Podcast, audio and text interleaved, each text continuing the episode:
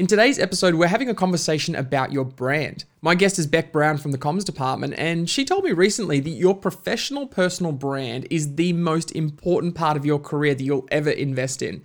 And I tend to agree. Everything that you do as a leader is projecting a story to the world. So, what story are you telling? Bec's launched her new book called You've Got This, which has some great practical advice for building your brand. So, I'm giving her a call to talk all about it.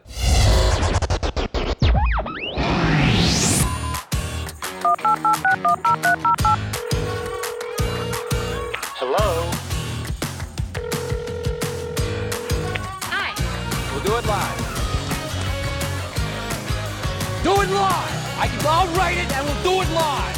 10, 9, 8, 7, 6, 5, 4, 3, 2, 1. Liftoff.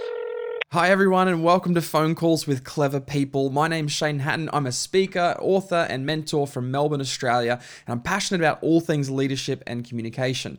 I realized recently that I know some really clever people in my network, and I thought it would be a fun idea to be able to take some of their cleverness and share it with the rest of the world. Now, through the wonders of technology, I'm broadcasting my phone calls with clever people just for you. And really, the premise is quite simple. I just want to be able to ask great questions of talented people to help us all become more effective leaders. Joining me on the phone is Bec Brown. Bec has been working as a professional communicator for over 20 years and is the founder and managing director of the Comms Department, a PR, corporate communications, and crisis management agency where she and her team work with some of Australia's biggest and best known media, entertainment, travel, and lifestyle brands. She's a recent finalist for the PR Professional of the Year at the Mumbrella CommsCon Awards, and she's the author of a great new book called You've Got This The Essential Career Guide for Creative Women. Bec, a big welcome to the podcast. Thank you. Thank you very much for having me. And I need to say, before we kick off our conversation, I know we'll talk a little bit about it throughout this conversation, but congratulations on the book. I, I read your book over the weekend and I dived into it. And I have I often have this bit of a um, a bit of a beef because it's called talk, called a um, a career handbook for creative women, and I would debate that subtitle of the book um, because I got so much out of it. Um, now your book's called You've Got This, and so I'm just going to lean on You've Got This rather than the career handbook for creative women because I thought it was fantastic. Thank you. I think that that's probably a really great way to look at it. It's quite funny. My husband read the book after I'd finished it, and he works not in a creative industry at all. He he's an airline pilot, and he read it and went, "Oh, I got so much out of that book. I was not expecting that." so, I think that's a great example that it is definitely for everybody. I think you could re- reframe the subtitle for the essential book for people. So ignore the career handbook for creative women. Let's just make it the essential book for people uh, because it'll help them in every aspect of their career. Hey, but before we jump in, let's jump into some fast facts. Um, we're going to give people a chance to get to know you. So it's always three questions. The first one is uh, where were you born? What was your first job? And then what do you do with yourself now? So uh, where were you born? So I was born in the country in South Australia, um, a little town called Laura, which is almost at the foot of the Flinders Ranges. So very beautiful, very rural, quite an idyllic, idyllic childhood surrounded by crop and grazing farms. Right. And then what was your first job? My first job, I had two. One was washing cars for the local health centre, Okay. which was great. And I think I was about 10. And I got $5 a car, which I actually think was pretty That's good money pretty good. then. That's that's a good going rate for the time. Definitely. And indicative of where I was, um, my parents had trees that would be all the way around our huge farm where we lived. But, you know, South Australia is the driest state in the driest continent on, the continent on Earth. And so these poor little trees wouldn't have survived in, in Australian summer. So I used to as well. I would get a dollar every bucket of water that I'd go put on these trees. that was my other job. But I tell you what, I, I look back on those times and go, I can't believe that I was this little ten year old schlepping buckets of hot of water on a boiling hot summer's day. And what are you doing with yourself now? So where have you come since pouring buckets of water on trees? Where what are you doing with yourself now? Now, what a turnaround. So I manage a, I'm the founder and managing director of the comms department, which is a corporate communications, public relations and crisis management company. And we work with some of the biggest and best brands and company and names in um, Australia and New Zealand across the media, entertainment, travel and lifestyle industries. Wow. And, and, and so I feel like people who hear that um, that uh, conversation now you, you work with people who and names people would recognize their household names some of the biggest names in the world now there seems to be this disconnect between pouring buckets of water on trees and working with some of the biggest names in the industry, um, I feel like it would only be appropriate for people at home right now that are listening to be able to connect some of those dots in between there. Um, do you want to maybe kind of give us a bit of a, a, a snapshot at your journey? Yes, it has been an interesting one. Um, I think there's two ways that you can have a career progression, and and one is a kind of a ladder approach where you just go step by step up. Mine took much more of a zigzag approach. I started out, um, my dad was a pastor at the local church. Uh, he was a nurse at the local hospital and he was also a pastor. And I grew up singing at church on Sundays, and that's where uh, my parents discovered that I had a good singing voice. So I started listening to uh, every school holidays, I would rent out musical theatre videos from the local DVD store. And I just I had dreams of um, being on London's West End or New York's Broadway.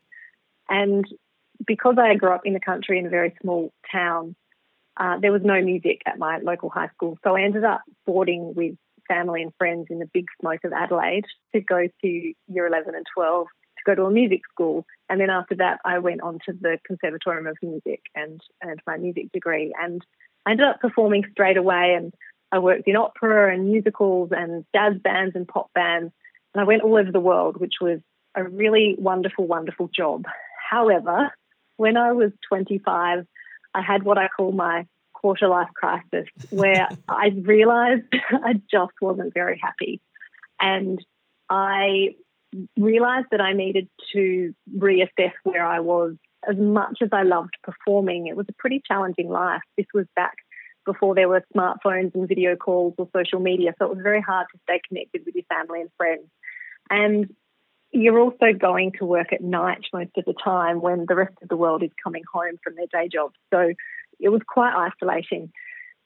So I was really struggling a bit. I was struggling with my mental health. I had anxiety and depression, and I ended up having um, a bit of an eating disorder as well, which wasn't helped by the fact that when you are working in the performing world, you know, you're judged every day for the way that you look, the way that you the way that you sound and how much you weigh. And things are much better these days. There really are. There's a lot more support available for performance.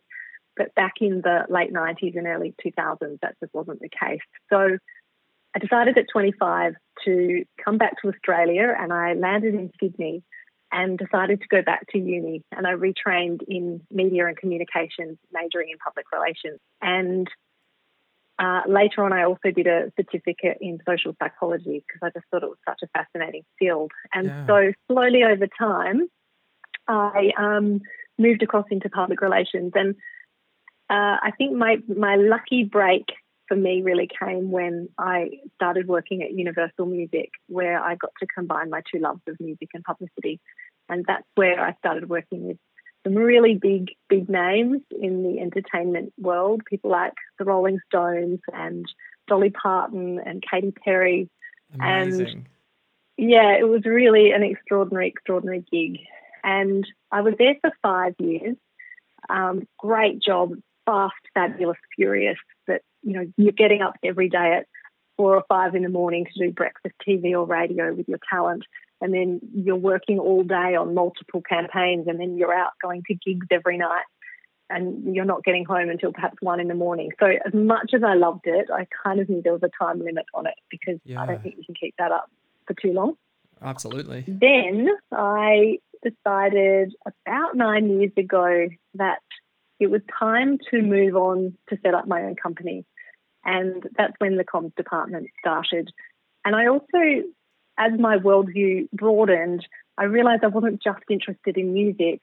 There were a lot of other things that I really loved as well. And my passion, my personal passion points are things like travel. I love entertainment. I'm a huge media junkie.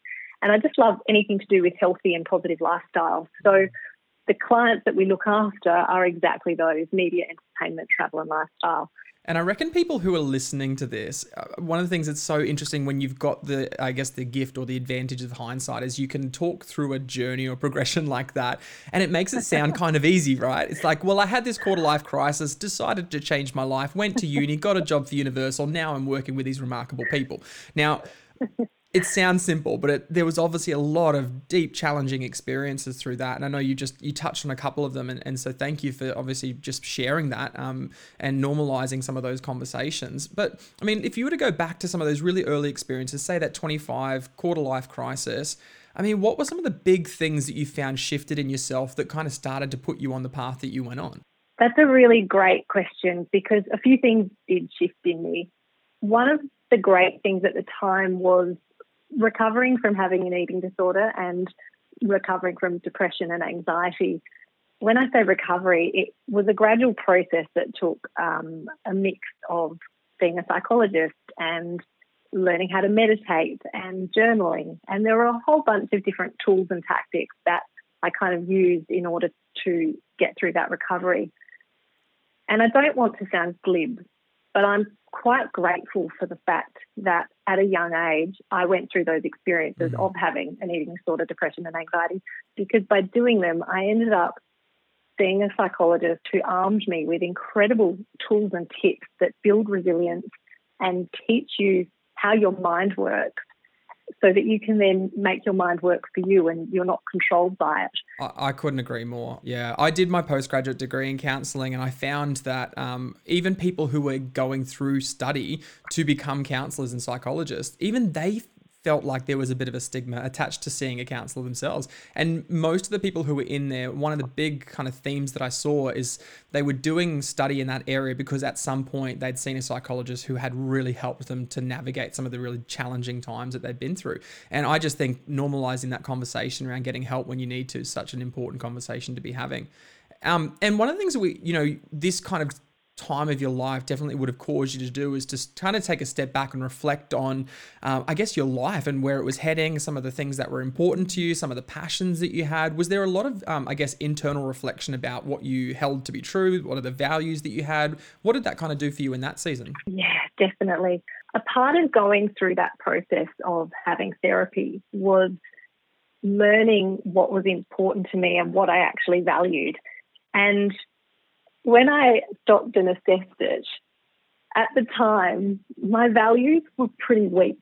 Mm. So they weren't necessarily great things like great health or freedom or adventures or kindness or success or contentment or anything that you kind of might think would lead to a good life.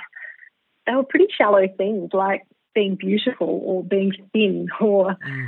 or money and it wasn't, if I'd stopped them at the time or if I'd stopped earlier and thought about all of those different values and whether or not that actually lead to a happy life, there was a real disconnect there. I didn't realize that the things that I was valuing certainly weren't going to lead towards a happy life. So it really gave me pause to stop and think. So as soon as I worked out what my values were, I then tried to connect that with, okay, is this actually going to make me happy long term? And then it's also, as soon as you work out what your values are, it suddenly becomes a guiding light to you because every decision that you make, it's so easy because you've just got these, this list of values that you can measure it against. So if I was to say, well, shall I take on this new client who is going to pay us a fortune but hmm, a bit dodgy and I'm not too sure about the ethics, you look at your values and mm. you go, well, no, one of my values is integrity, so that's not going to work. That's going to cause a lot of dissonance. So straight away, you know that's not the right thing to do. So I love having that. the, the values give you a framework, and I think particularly when your life is zigzagging a bit, it's nice to have a framework around that because it makes you feel a lot safer. Yeah, it kind of gives you this north bearing, doesn't it? This kind of um, this north bearing on the compass that allows me to know whether I'm kind of living aligned or whether I'm feeling. You know, sometimes we can be going through life and feeling, I guess, a little bit misaligned and kind of not really be sure how to put our finger on why we feel that way. And values bring out this really um, amazing a, a, a, way to be able to kind of self check and, and self diagnose whether or not we're kind of living uh, fully aligned. And I think people who might be listening to the podcast right now might have clicked on it thinking we're having a conversation around brand and your personal, um, professional brand. And it seems like a weird place to start the conversation. But I actually think the values conversation is a really important um, entry point to the conversation around professional and personal brand uh, because it actually frames so much of what we do. So, I mean, one of the things you write about is building your prof- your professional personal brand. When when you kind of talk about that, what do you mean by that? So, a great brand shows to the world or reflects to the world the sum total of what it believes in, what it values, and what it stands for. I love and that. yeah, isn't it great? Yeah. And and your personal professional brand that that's not for me, by the way. That's just the definition of the brand. Yeah. so, what your per- personal professional brand stands for is what you're showcasing to the world at any given time. So we look at how we do that every day. It's in your day to day interactions, it's in the quality of your work, it's in your online presence. And over time, when you're being consistent with those values and you're showcasing that to the world, that's how you build reputation. Mm. And people like doing business with those that they like, and they like doing business with people who have a great reputation that they actually deliver on. And that all comes back. It's underpinned entirely by your values and then how you're showcasing them out to the world. And so talking talking us through like the professional personal brand, you talk about it as one of the most important parts of your career that you can invest in. Some people might hear that and they would think to themselves, yeah, well, it's not really up to me to control what other people think about me. Um, what might you say to someone like that? You're right. You can't control what other people think of you all the time. And if you try to, that's a terrible treadmill to get on that you'll never get off. And you need to do you. Mm. However, you're still responsible for how the world sees you, and you have to take some ownership of this. You can't act like a victim and say, well, you know, that the world can think what they like. This is who I am. You can continue to do that. However, when you're in that victim mentality, you're really quite disadvantaged. So mm. when you take ownership of what you're putting out to the world and how people are seeing you, it puts you into a much more powerful position. I love the the word that you've used there. Like you take responsibility for, you take ownership over. One of the quotes that I loved in your book that you were talking about is that you know we can't um, control what other people think about us, but we can take responsibility for that image that we project to the world, and the kind of the signals that we put out or the image that we project actually still influences the way people perceive us. Um, I remember having a conversation with someone once, and they said to me, "Yeah, I don't do LinkedIn. I don't do that. I don't do that." And and he started saying a lot of things like, "I'm not like that," and "I'm not like this." And I, it kind of made me stop and go, "Okay, well, if you're not like this and this, what are you like?"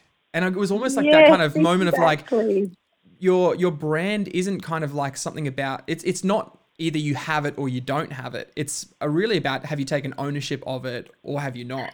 That's absolutely right. So your brand exists whether you like it or not. Mm. It's much like public relations. So the idea of public relations is it's the relationship that you have with your audience. Mm. And your audience, no matter who you are, you have an audience. It might be your colleagues, it might be your bosses, it might be your clients. And that is happening whether you like it or not. So everybody needs to manage their own PR or public relations because it's happening whether you're there or not. You're either in the game or you're not. Mm. Um, and I, I love that that example that you've just given of somebody saying, oh, I, I'm not like that, or no, I don't do those things. But then it's like, well, what do you like and what do you stand for? And how are you going to showcase that to the world? Yeah. I mean, what are some of the things, like if we were to kind of imagine that uh, we are going to take ownership and take responsibility for the image that we're projecting into the world. So we have to come back, like for us to be able to really do that, we've got to come back to that values conversation, right? We actually have to come back and ask ask ourselves, well, what is it that I stand for, and how is it that I'd like to be known? Um, like if you were to kind of bring it back to that values conversation, uh, where do you even start by starting to explore some of the values and how you even kind of take ownership over that? Yeah. If you, a great question to ask when you're looking at what your values are is asking yourself, if I had all the money in the world, how would I spend my time? What would I be doing? And you'll, if you, a great way is just to map all of those things out. And this is different for absolutely everybody. And you might come up with 10 or 20 things that you'd be doing. And after a while, you'll start to see a theme of what that actually means. And they could be, they could be quite different things. Like when I map mine out, I'd be traveling I'd be connecting with people that I love and talking to them about great ideas or products or things that I'm passionate about, which is why I've ended up in PR because that's effectively what my job is. But that's different for everybody. Other people might be more about uh, all I would do is spend time with my family and friends. That's all I'd do. And that's a great thing. But then you might say, well, unfortunately, I do need to make money and I can't just sit around doing that all day. But you'd start to then look at how you can turn those relationships into your job. But then when that comes down to, let's say you've got your list of five values that are absolutely intrinsic to you and, and nobody else as well. Because when you do create this list, you need to look at what they mean to you. You can't be like, well, I think society wants me to do this, or I want, I think my family want me to do this. It's not about them. It really needs to be about you. Mm. And another way to think about it is sometimes you can kind of look at what your passions or your curiosities are as well, because sometimes they're often linked to your values. So a good question to ask might be, you know, when I was a kid, what really made my eyes shine, or what do, what do I enjoy doing that like time stands still when I'm doing it, and mm. it's just the best thing, and I, that's my equivalent of a great day. When you start thinking of all of those things, that's how you create your values list, and then you'll go back to that list and work through and number them. So choose if I could only choose one of these values, what would they be? And that's how you kind of rank them. So for me, just to give an example, my number one value is health. Because personally, for me, if uh, I've had some health challenges in the past, and I know that I can't be at my best unless my health is great.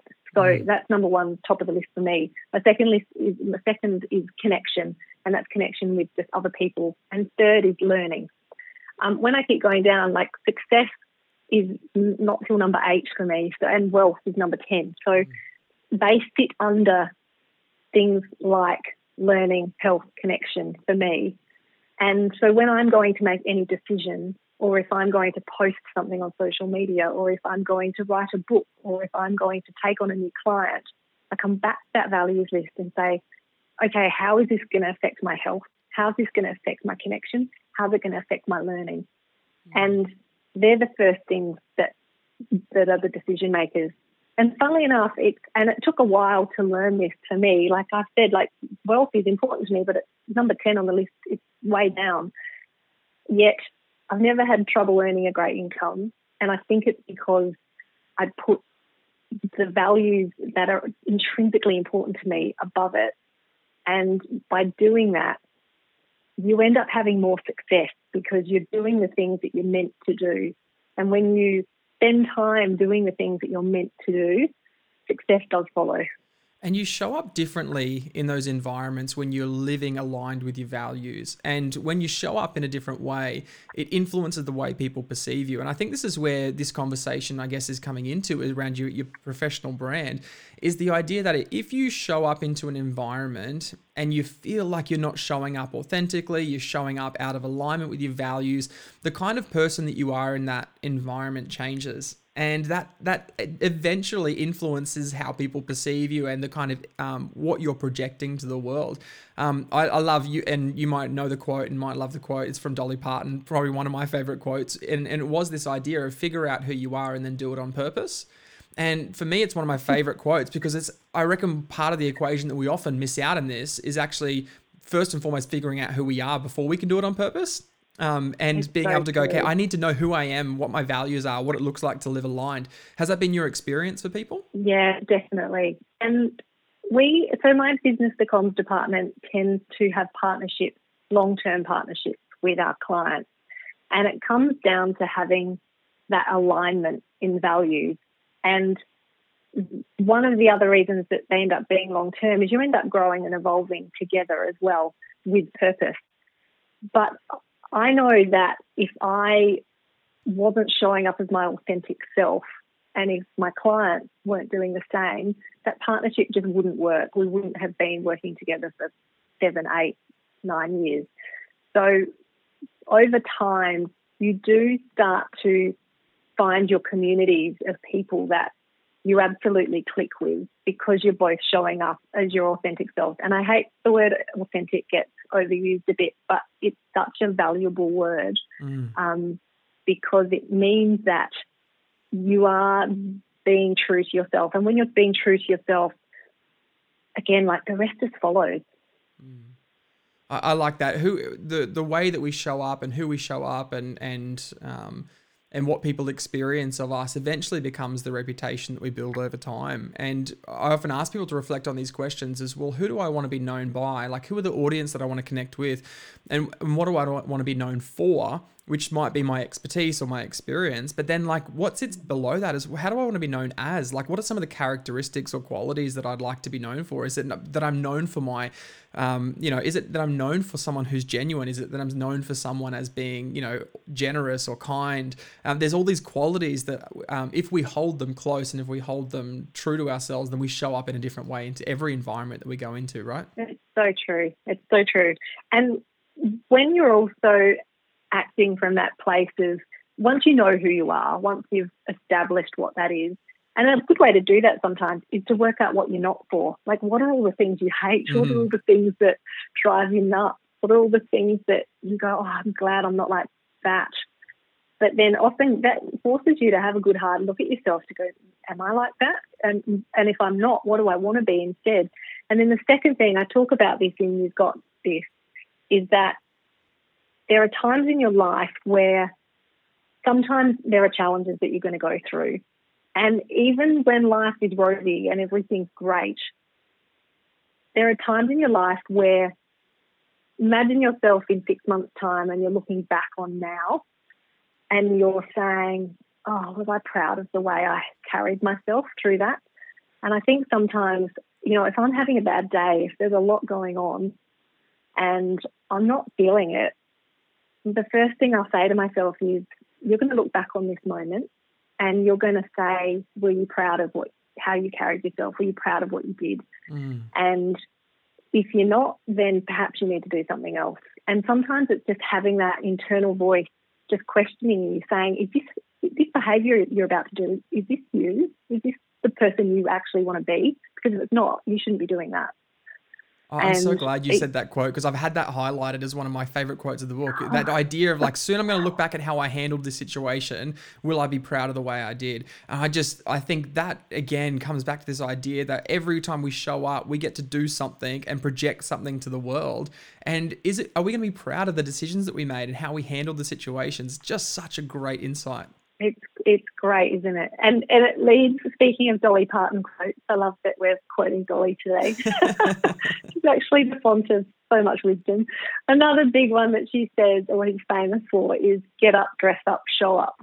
And the reason I love that quote so much is there are so many times when you just don't want to do something, and maybe self doubt has crept in, hmm. or maybe again you're saying, "Oh, I, I don't that that's not me. I I couldn't do that, or I don't think that's something I'd do."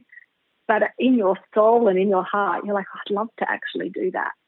So, and again, when you, future you looks back on it, do you want future you to say, "I did that"? Mm. So it's in those moments that you just have to get up, dress up, show up, and I think that's a yes, it's a great motto for life. It is. Talk us through each of those steps. So, like, you, each of those have something attached to it. Like, so get up, dress up, show up. What does that actually mean in, in each of those steps? And it, well, it depends on what your situation is. So let's just say, for example, that um, you've been working on a massive project and it's been taking you months to get to this point, and you're kind of almost at that final hurdle.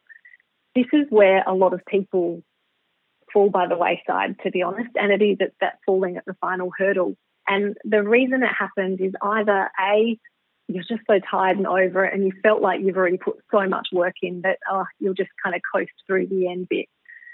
Or B, there's a bit of self sabotage creeping in, and your doubts kick in and say, "Oh, I don't really know. If, I don't know if I deserve this. I don't know if I can do this." And so that is the moment that you you get up. You literally look at what that task is that you have to do, and you get prepared for it. Mm. The second thing is dress up.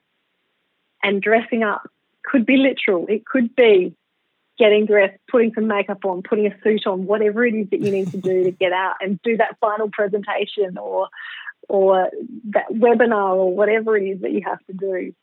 And then the final one is just to show up. And that's also about being really mindfully present. Mm. I think now more than ever, with everything that's going on in the world, one, it's forcing us all to re examine our values, and two, it's forcing us to be mindful.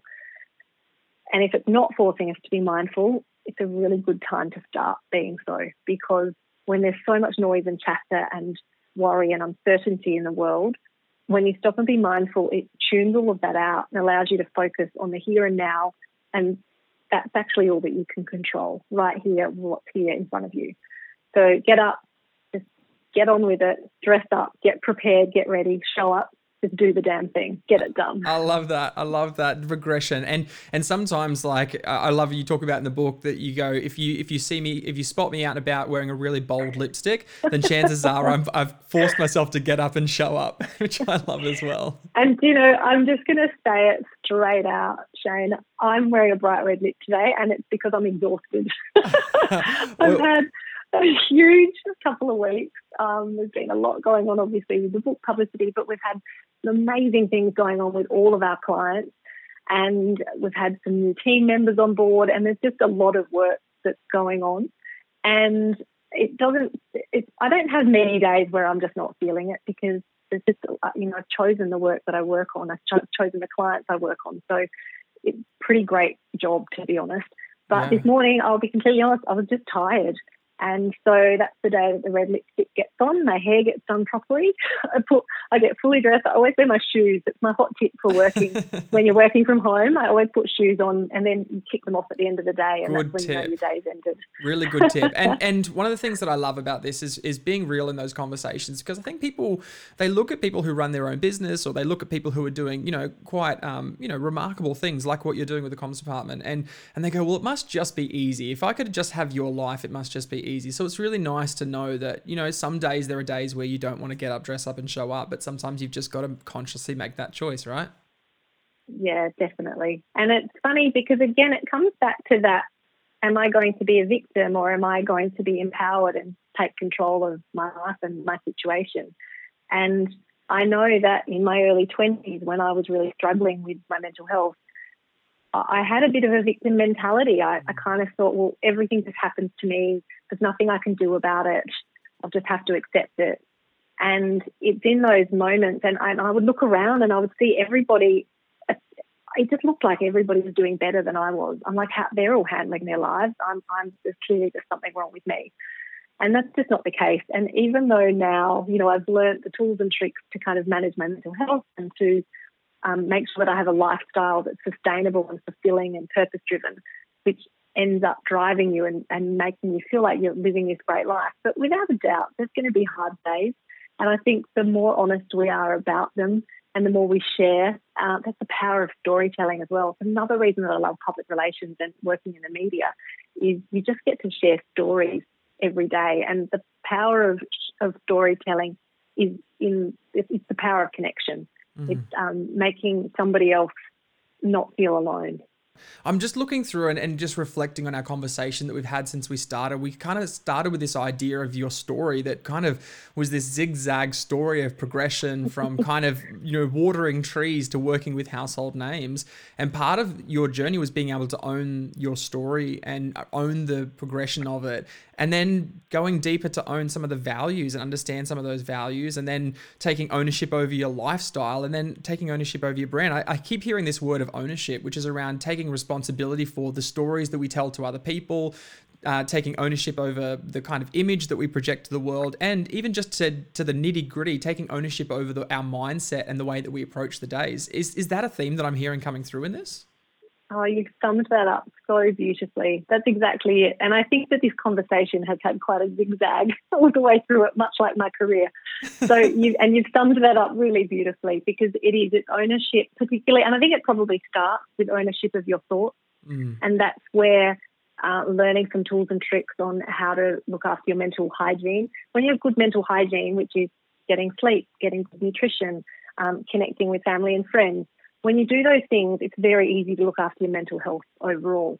So when you start to know that your thought, you're you're not controlled by your thoughts, it's the other way around. So taking ownership of that first, then taking ownership of what you stand for, what are your values, what is important to you, what drives you, what are your passions.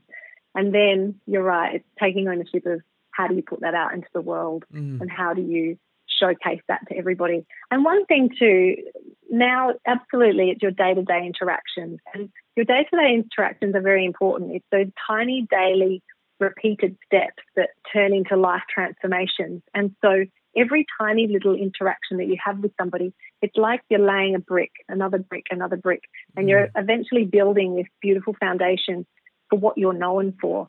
And we do do that in our everyday interactions, but we also do do it online, whether that's on social media or maybe it's your company's website. And right now, because of the way that the world is operating, we're not all seeing each other in real life as much as we used to. And so now more than ever, your online presence is actually very important. And I do really recommend that now is the time, to, from a professional perspective, just to make sure that your digital presence is completely up to date and is consistent with who you want to be known for today. Social media has been around for a long time now, so something that you might have been posting five years ago, is it still in line with who you are? Is it in line with what your values are now? Um, I have seen some horror stories of of people, mm, both high profile celebrities through to sort of junior executives who had posted something on Twitter five, six, seven years ago, and it's coming up now, and it's completely misaligned with who they are now. However, they're being held responsible for it because they kept it there. So you might want to do an audit of all of Yeah, your go social back media as far as for MySpace, that's for sure. Definitely keep going far, far enough back. We're not as invisible as we think, right? because of the way that our brains work, we're always our brains are always seeking information and seeking to analyze and make that information make sense. Mm. And so if I'm if I have two people who I need to get to know and one of them has no social media presence or no online presence, I don't really except for a travel blog from 2007 and something random, a random photo they were tagged in at an event once, versus somebody who actually has most of their information on their social media, and I get a feel for them. They're not quite my kind of person, but uh, you know, at least I know, at least I know something about them. My brain can make sense of them. Most of the time, you're going to, if you have to choose between those two pe- people, you're going to go with what's known over what's unknown, Mm. which means having, even if it's a base level, very, very base level, you don't even have to update your social media if that's, you know, if that works for you, but having some kind of baseline um, point of reference so that people can understand who you are, what you stand for, and what kind of reputation you might have. Yeah, even just update your your LinkedIn bio. Like if nothing else, you don't have to post anything and just keep it up to date. And I liked what you talked about before, this idea that you mature. And we know at the start we talked about your you know your 25 year old self going through the values. And one of the things that I liked you said is that your your values have matured over time or they've progressed. And so part of this is actually going to recognize that we change and we develop and we grow. And part of that is making sure that our professional personal brand grows with us and it doesn't, I guess, kind of be misaligned with who we are today or how we'd like to be known in the future. Yeah, definitely. One of the amazing things about being a human being is that you are under no obligation to remain the same your entire life. You can change as much or as little as you like. Um, however, you need to be updating that. If, again, it needs to be reflective of, and you, you need to be assessing how that's being portrayed to the rest of the world. Um, yeah, it's a good thing. What would you say are some practical things that people could do right now that would be, I guess, start them on this journey of building their uh, personal professional brand? the two tricks to get in place straight away are one, find out what your values are, Yeah. work out what it is that's the most important to you, and then two, work out what your passions and curiosities are. Now, if you really know yourself quite well and you're in a job that you love, it's going to be very easy for you to do this. If you're in a role that you're not particularly happy in at work, or you're in a relationship that you're not particularly happy in, it's going to be a time for you to be able to reassess what's important to you and what you love. Um, I think there's a great, um, there's some great information in a lot of the study that I did for the book was finding out, you know, the secrets of happy hundred year olds or finding out come, some of the secrets for the most successful people. And it, they kept coming back to a few things. One was um, having an exocentric view of life. So, you know, looking outwards, having a sense of community. The other one is having a passion that you actively pursue. And so if you can work out what that passion is, it's really going to set you up. The third one, just because I need to finish that sentence, is an ability to get over disappointment. Mm. And what a great, you know, there's nothing better right now with all that's going on in the world.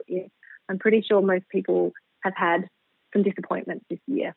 And Yeah, no. I think knowing, yeah, and just getting yourself in that frame of mind of saying, do you know what, I can get over this disappointment and it's something that I can move on from. But something more practical from that is once you've worked out what your values are, once you know what your passions and or curiosities are, it's then just coming back to how are you going to tell this to the world? So how it's just doing an audit of how do I show up? What are my day-to-day interactions like when these are being showcased?